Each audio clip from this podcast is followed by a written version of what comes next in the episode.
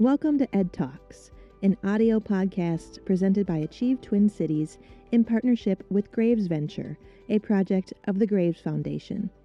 Ed Talks is a lively series of community conversations about public education and related issues that impact our young people. In this Ed Talk, Frank Gardner will explore how young people are still processing the tumultuous years of COVID quarantine and the murder of George Floyd through their use of spoken word, poetry, theater, songwriting, and activism, such as school walkouts. He will also share how he utilizes youth voice and spoken word to support young people in tapping into honesty and authenticity, and offer tools for teachers to navigate our current challenging teaching environment. This Ed Talk was live streamed from Icehouse in Minneapolis on April 19th, 2023. I was too young to remember at less than a year old, but apparently there was a beautifully brutal winter in America in 1974. My godfather told me about it through a poem once I became affluent with rage. But almost 50 years later, I regret to say that Godfather Gil had made a mistake. There is no summer that ever comes during an ice age. And the only warmth is in the heart of the compassionate. Those of us warriors who chisel through the ice in search of children to thaw. So while most watch Obama try to watched Obama try to hope his way through office, I was busy watching class after class after class of seemingly hopeless youth try to dodge a coffin. One young man who was wearing a uniform of hopelessness wrote a masterpiece of awful, tales of doing the unlawful. But when he spoke life into it, I watched his spirit soften. So I told him, Young man, you can make it after everything in this world you've taken, after everything this world has taken from you. He looked up at me as he thought about the jewel, and then he asked, But Mr. Frank, what do you do when you're born into a gang and your parents run the crew? Cousins, uncles, aunts, siblings, too?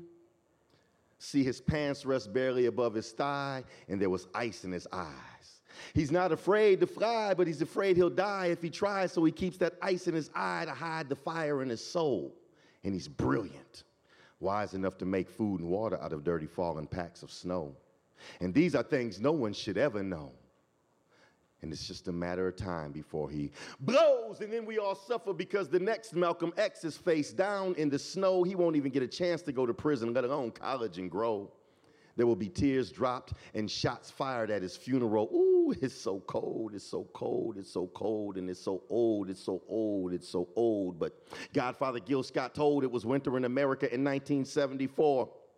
And then George Floyd and Walter Scott left us a video update that corrected Godfather Gil's mistake. America is in an ice age, and our collective consciousness is in a frozen vegetable like state. And we word wielding warriors of compassion, coded irate, wail wildly like all we have is the wind to amplify our cries, but the wind into which we howl is bitter.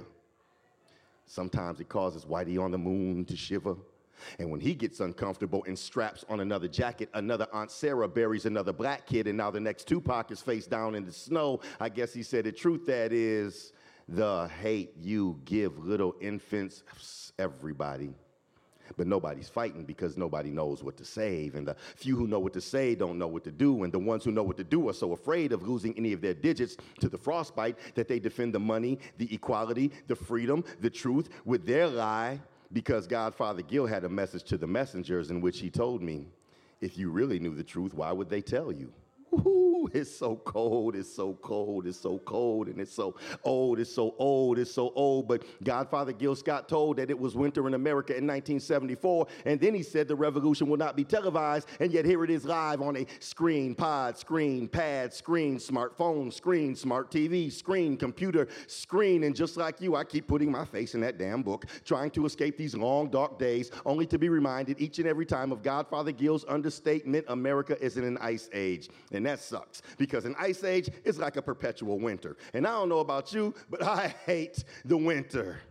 Even on the days I'm trudging through the winter in the boots of a patriot, ah, it's all starting to make sense now. Perhaps my home is where the hatred is.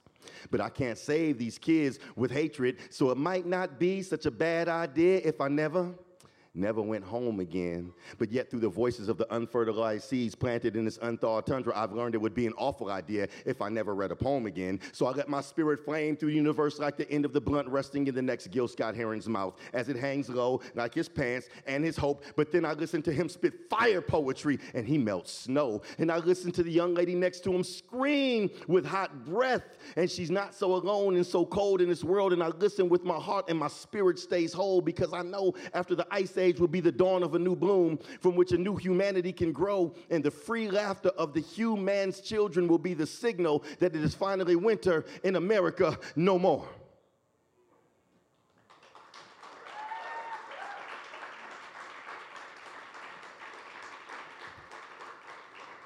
Thank you. Um, before I begin um, and even introduce myself, I want to say that this Ed Talks, this presentation is dedicated from me to Danny Solis, who was a giant in the national spoken word community who passed away recently and is with his spirit of grace and dignity and vocabulary and revolutionary mindset that I bring you this presentation today. So, Danny, you earned it, brother. So, my name is Frank Sentwali. I'm a spoken word artist at trade, but I'm also an arts educator. And one did not happen accidentally without the other because I never set out to be a spoken word artist. I didn't even set out to be a rap artist when I was an MC back in the 80s and when I was the first rapper to perform hip hop at Rondo Day Celebration because rappers didn't make any money in the 80s. So I wasn't trying to be a rapper any more than I was trying to be a spoken word artist, and I definitely wasn't trying to be an educator. But what I've come to understand is those of us who work in the field of education, it chooses us, we don't choose it. And I mean that wholeheartedly because both of my parents were educators. I was avoiding it like the plague. And yet here I am for over 20 years now being an educator. And so I have to tell you how I met spoken word so you understand why I teach with such a passion. So I came home from college, played basketball at Southwest State University, and being both my parents as educators, it was expected that I was going to go to college, but they never really talked about the after. I grew up with black parents that just said, you go to college. So now I'm home from college, and what do I do now? I don't know. Then my best friend gets murdered, thrown off of a bridge. Gruesome. Then, like most young men, I'm out here living my best life, and now all of a sudden I have a baby on the way from a woman that I barely know. And then it gets worse because my father kicks me out of the house. Because he said, You're grown, go be grown. So here I am in a depression, walking down the street.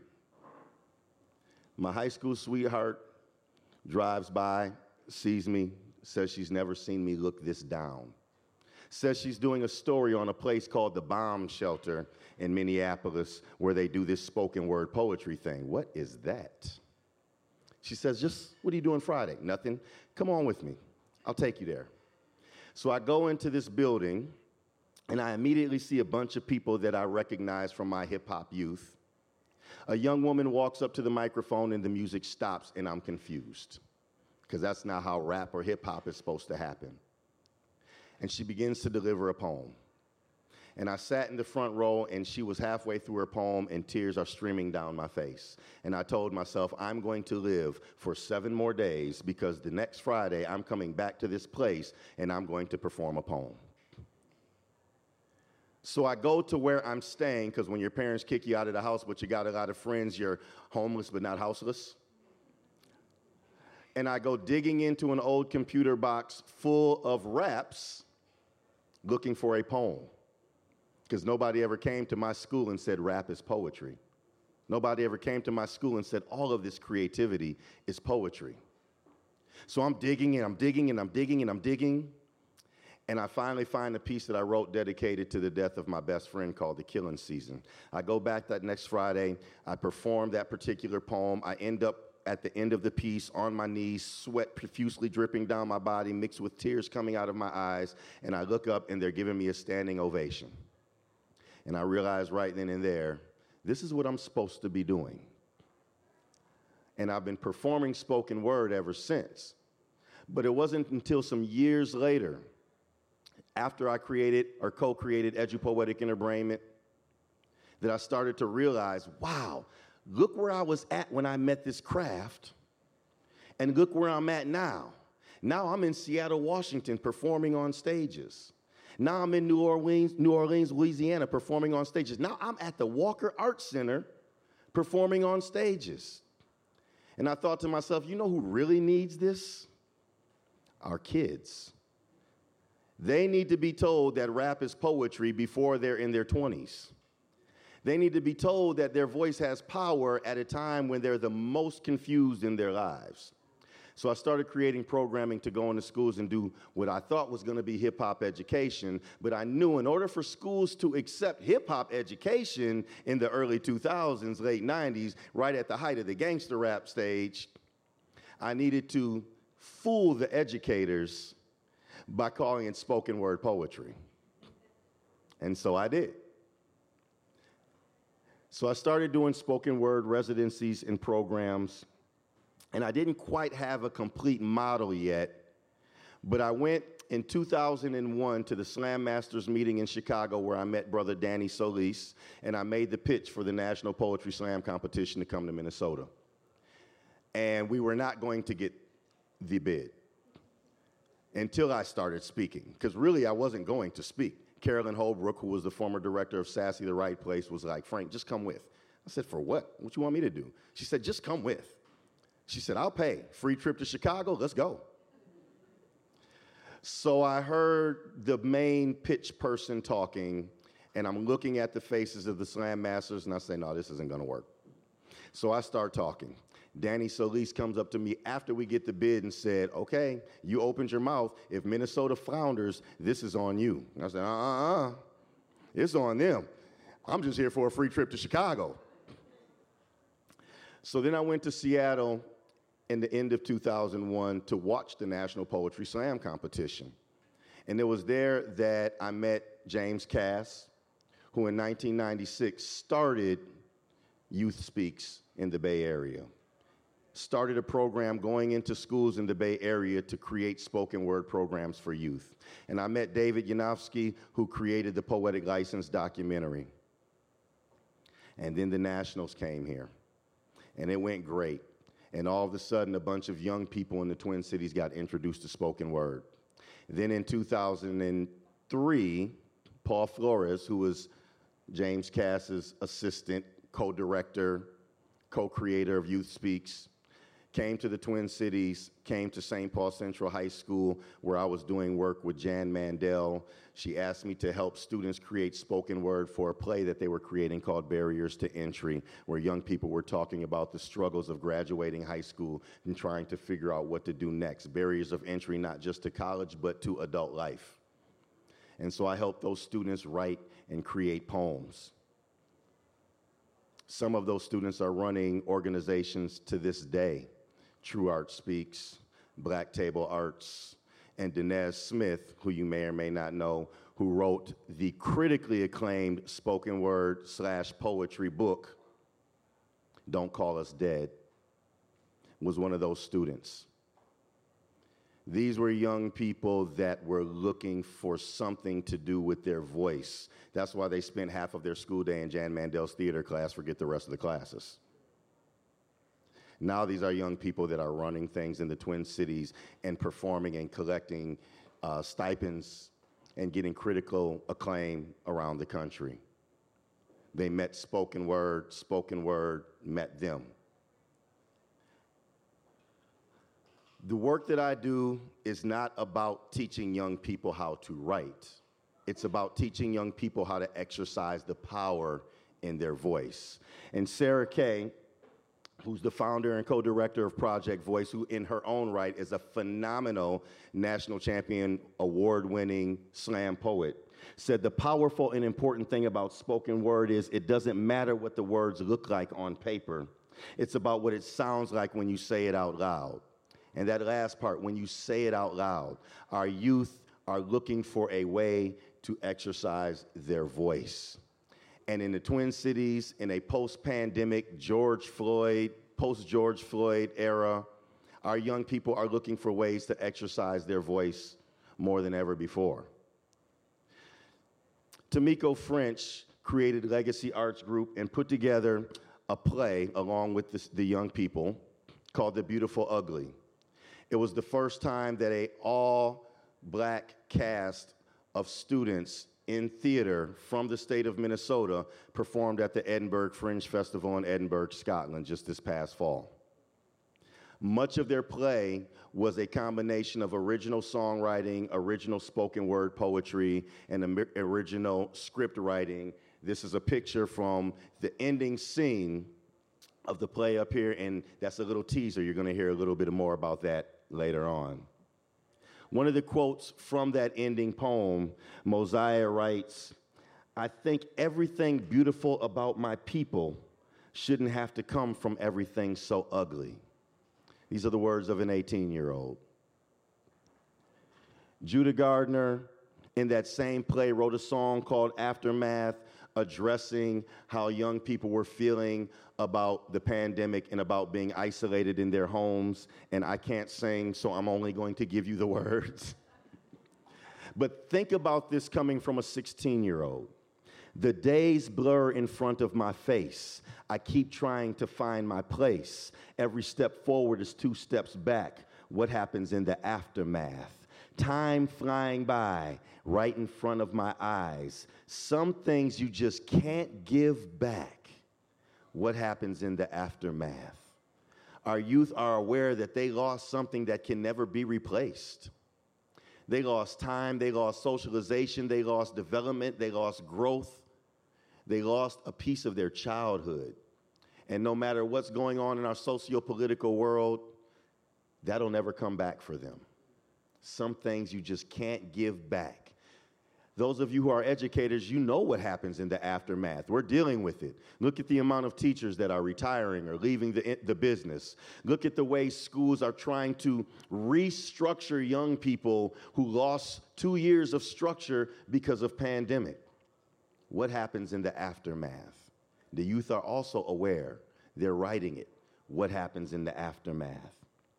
An 11th grade young Caucasian student at Community of Peace Academy in my class residency last year in her poem called Our Perfect Country, in which she sarcastically says, Because badges and knees are the judge and jury, delivering life sentences before this country's black men make it to courtrooms in this perfect country.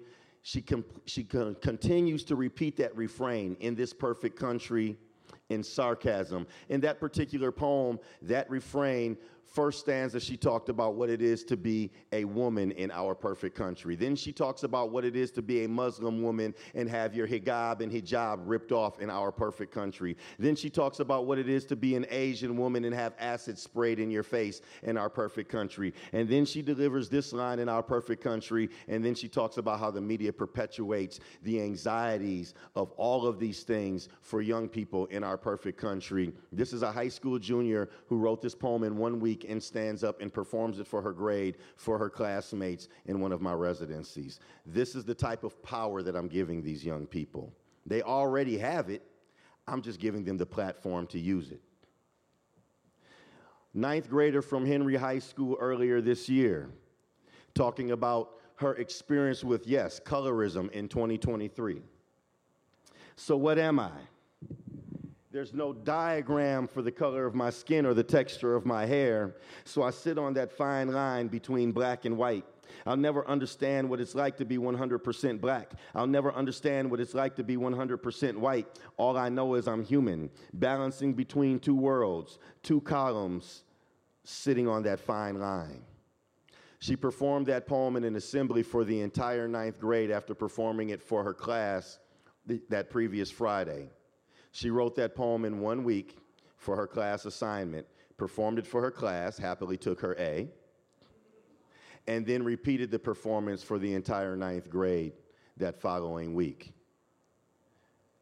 the young people already have the answers to how they feel and how they experience the world and how the world moves through them. We just have to give them the platform to use it. In 1996, when James Kass created Youth Speaks, the motto for Youth Speaks is because the next generation can speak for itself. That was a generation ago. And they're still speaking for themselves. And it doesn't just relate to American students, but in the article Spoken Word Poetry with Multilingual Youth from Refugee Backgrounds in the Journey of Ad- Journal of Adolescent and Adult Literacy, there's a quote from PhD candidate Jennifer Burton and assistant professor Saskia Van Viegen, in which they talk about their experience using spoken word to bring together a classroom of refugee students from different backgrounds with different languages. Building on students' personal stories and analyzing themes and patterns in their texts, spoken word poetry created opportunities for inquiry into broader socio-political issues and global inequities relating to language, migration, citizenship, and belonging. The article goes on to talk about how these students from different backgrounds, from different countries, from different refugee experiences, through their spoken word poetry, all of a sudden found a commonality that helped all of them learn the English language better. I work at Rochester STEM Academy for many, many years. It's an all Somalian charter school in Rochester, Minnesota. Many of the students are first generation, many of them are immigrant students. And oftentimes, I would have my first and second generation students work with the immigrant students on helping them translate the poems that they would write in their native language into English. And then they would perform them in English, even though they wrote them in either Arabic or Somali. And after years of doing that, the English language teacher said the way that these students were able to accelerate their learning of the English language through the spoken word poetry program was amazing. Because once young people feel empowered to exercise who they are and how they move through the world and how the world moves through them, learning everything else becomes easier. We all just want to be validated and accepted, right? So I talked about my Henry High residency earlier this year. So I get home after the first week of my residency. It was a two week residency working with two different teacher groups. And there's an email forwarded to me, and this was what the email said Wow. Kids have been so excited and talking about real stuff today. It's so cool. This morning, a few kids showed me their poems and were, they were very nervous about speaking in front of everyone. Right now, they are reporting that they did okay, but felt closer to others in their class. Kids who never talk to one another are just laughing and talking about all kinds of stuff. It's pretty great. Thank you for such a great experience for our kids. That wasn't even one of the teachers in the classes I worked with. Those kids were taking their experience to other classes and talking about their poems and their performances. And I love the part where she says they were a little nervous. They did okay with their poems, but they were really interested in what each other had to say, right? Because again, it's not what it looks like on the page, it's what it sounds like when it comes out of your mouth. Okay. So I also do work in science classes. So Elijah here is a middle schooler at Sanford, and I'm going to share a little bit. Um, I'm going to share Elijah's whole poem. So this is at the end of a week in which they do an assignment in their science class. They study body body systems, and then I come in the next week, and instead of getting a test about their body system unit, they write a poem using terminology from their body system as analogy, as metaphor, as illusion, to talk about some other system either within themselves or within the greater universe that, that we share. Right? And so this is what Elijah came up with after one week of spoken word instruction. And think about how this brings classes together when a student like this, I don't want to spoil it for you, says something like this. Walk a mile in the shoes of a kid like me. Walk in my shoes as I enter my school where I hear hateful, heinous, horrible things uttered by my peers.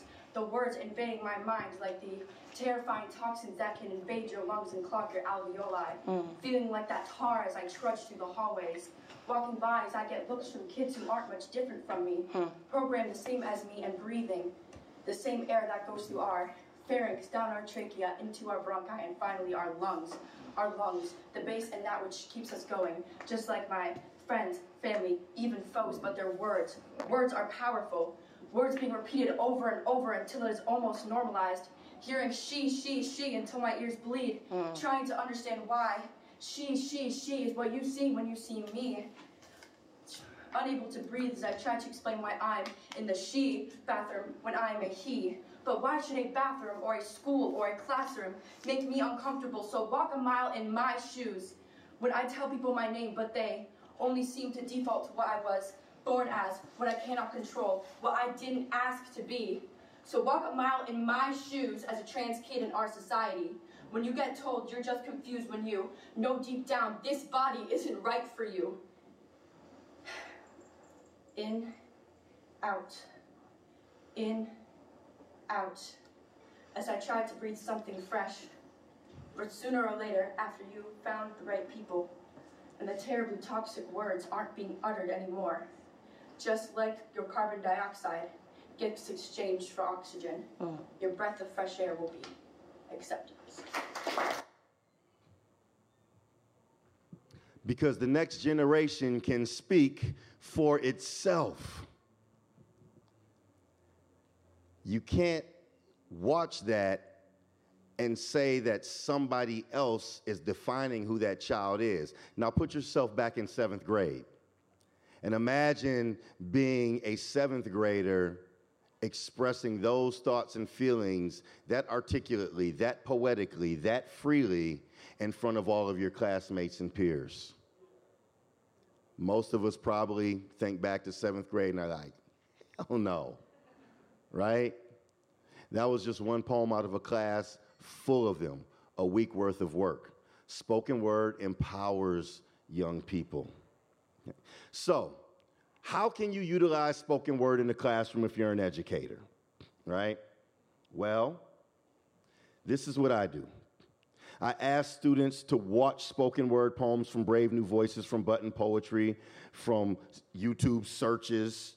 Utilize the technology that the kids are already utilizing.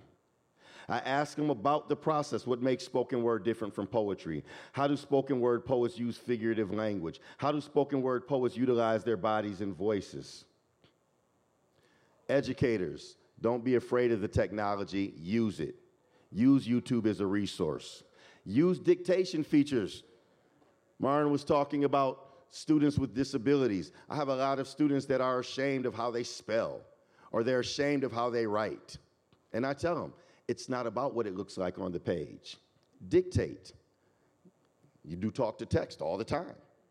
Dictate your poem, copy it, paste it, edit it. Dictate to your computer. Utilize your tools. Oops, sorry. I went the wrong way.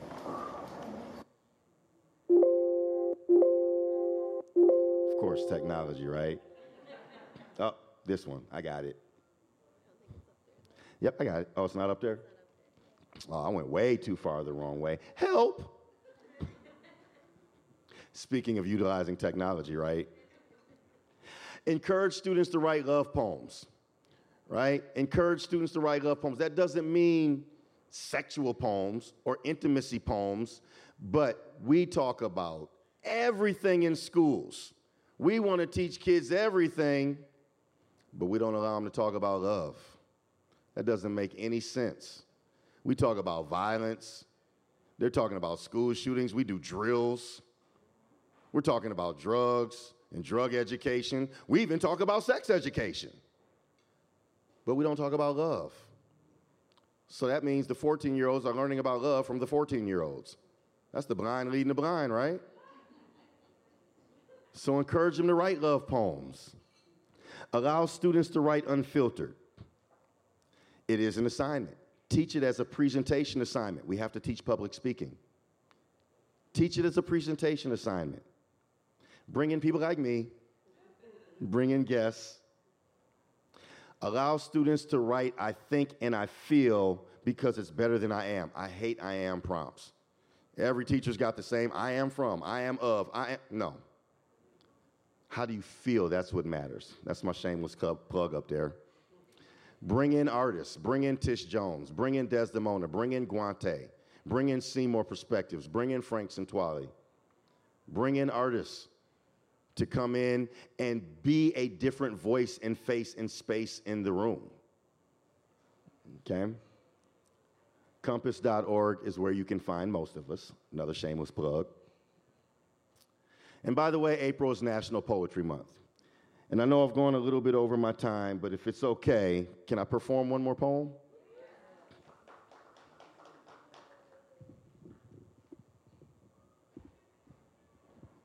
This poem pretty much says it all. It's called No Pain, No Gain. And I wrote this poem a long time ago, and I still perform it in classes to this day. I wrote it with observation of and dedication to students at Ramsey Junior High School before it was Ramsey Middle School. That's how old this poem is. No pain, no gain. No pain, no gain. No pain, no gain. Am I my brother's keeper? Am I my sister's leader? Would it be rude of me to salute the future? Y'all know the sagging, stunting, sassy, said to be scary youth who navigate the lies of yesterday, who wade through a forest of this the way and that away, who float through today. My blurry eyed wanderer stumbling through the maze of now in search of tomorrow, feeling most days just to be alive is to expect sorrow, to internalize pain.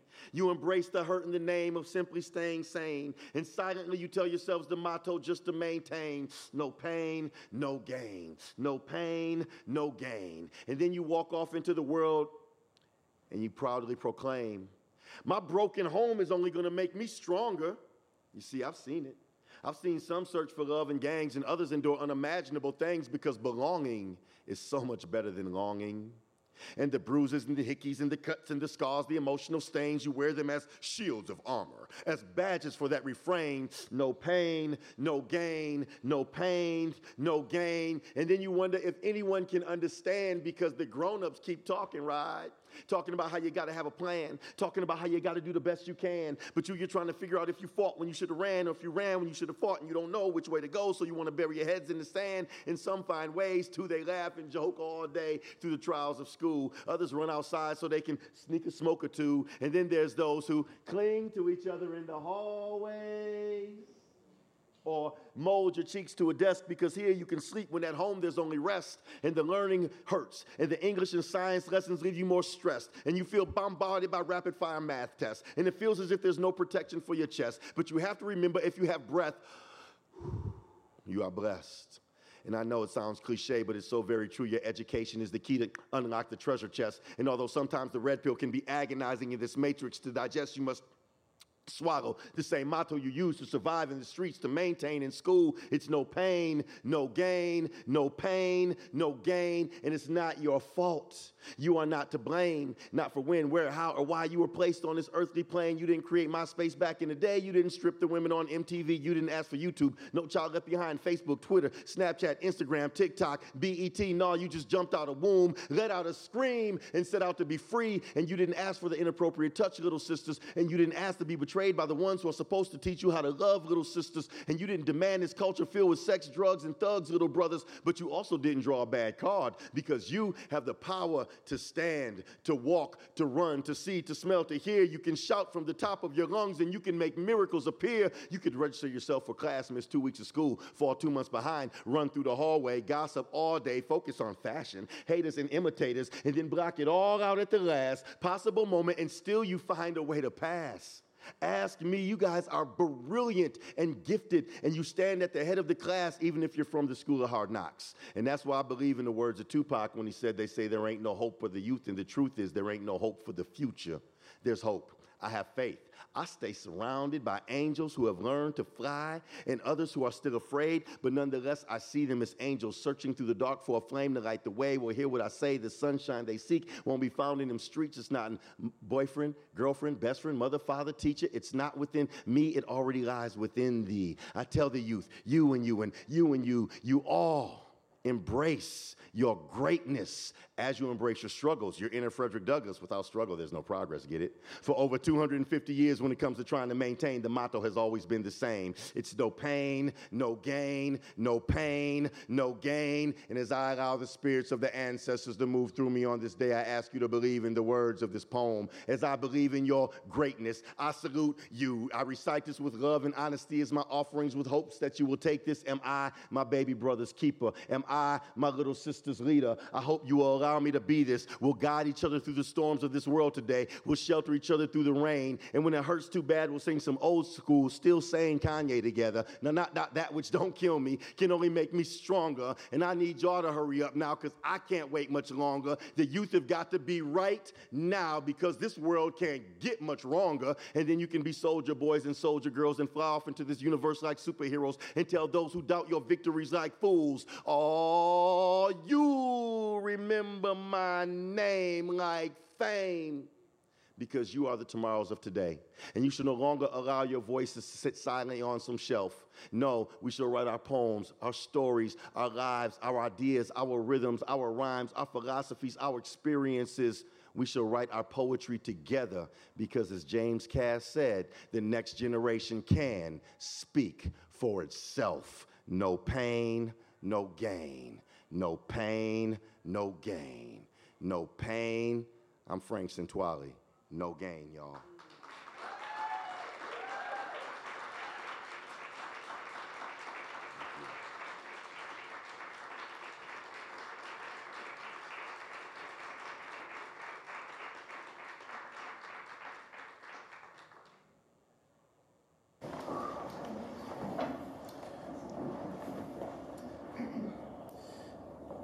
I think cops should unknowingly be set up in situations to see how they treat other races differently. I think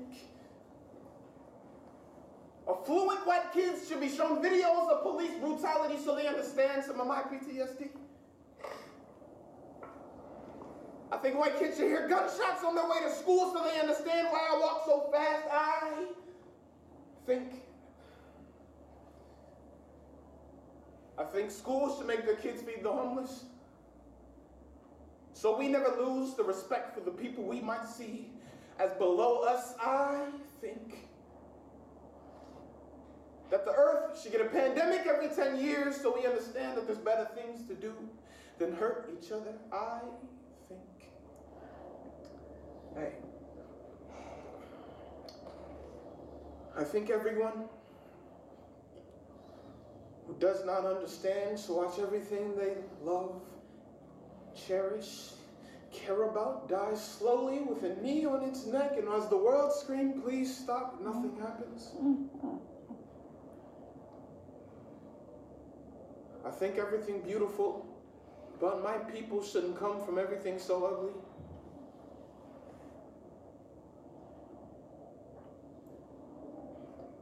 I think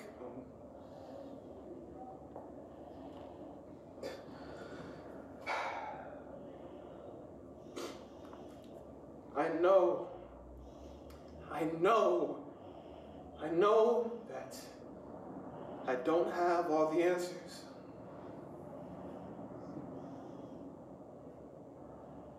But I do know that I need your help to find them.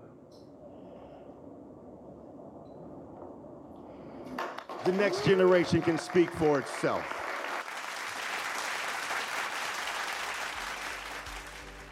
EDTalks is presented by Achieve Twin Cities in partnership with Graves Venture, a project of the Graves Foundation. For more information on EDTalks, or to watch EDTalks videos or listen to audio podcasts, visit achievetwincities.org.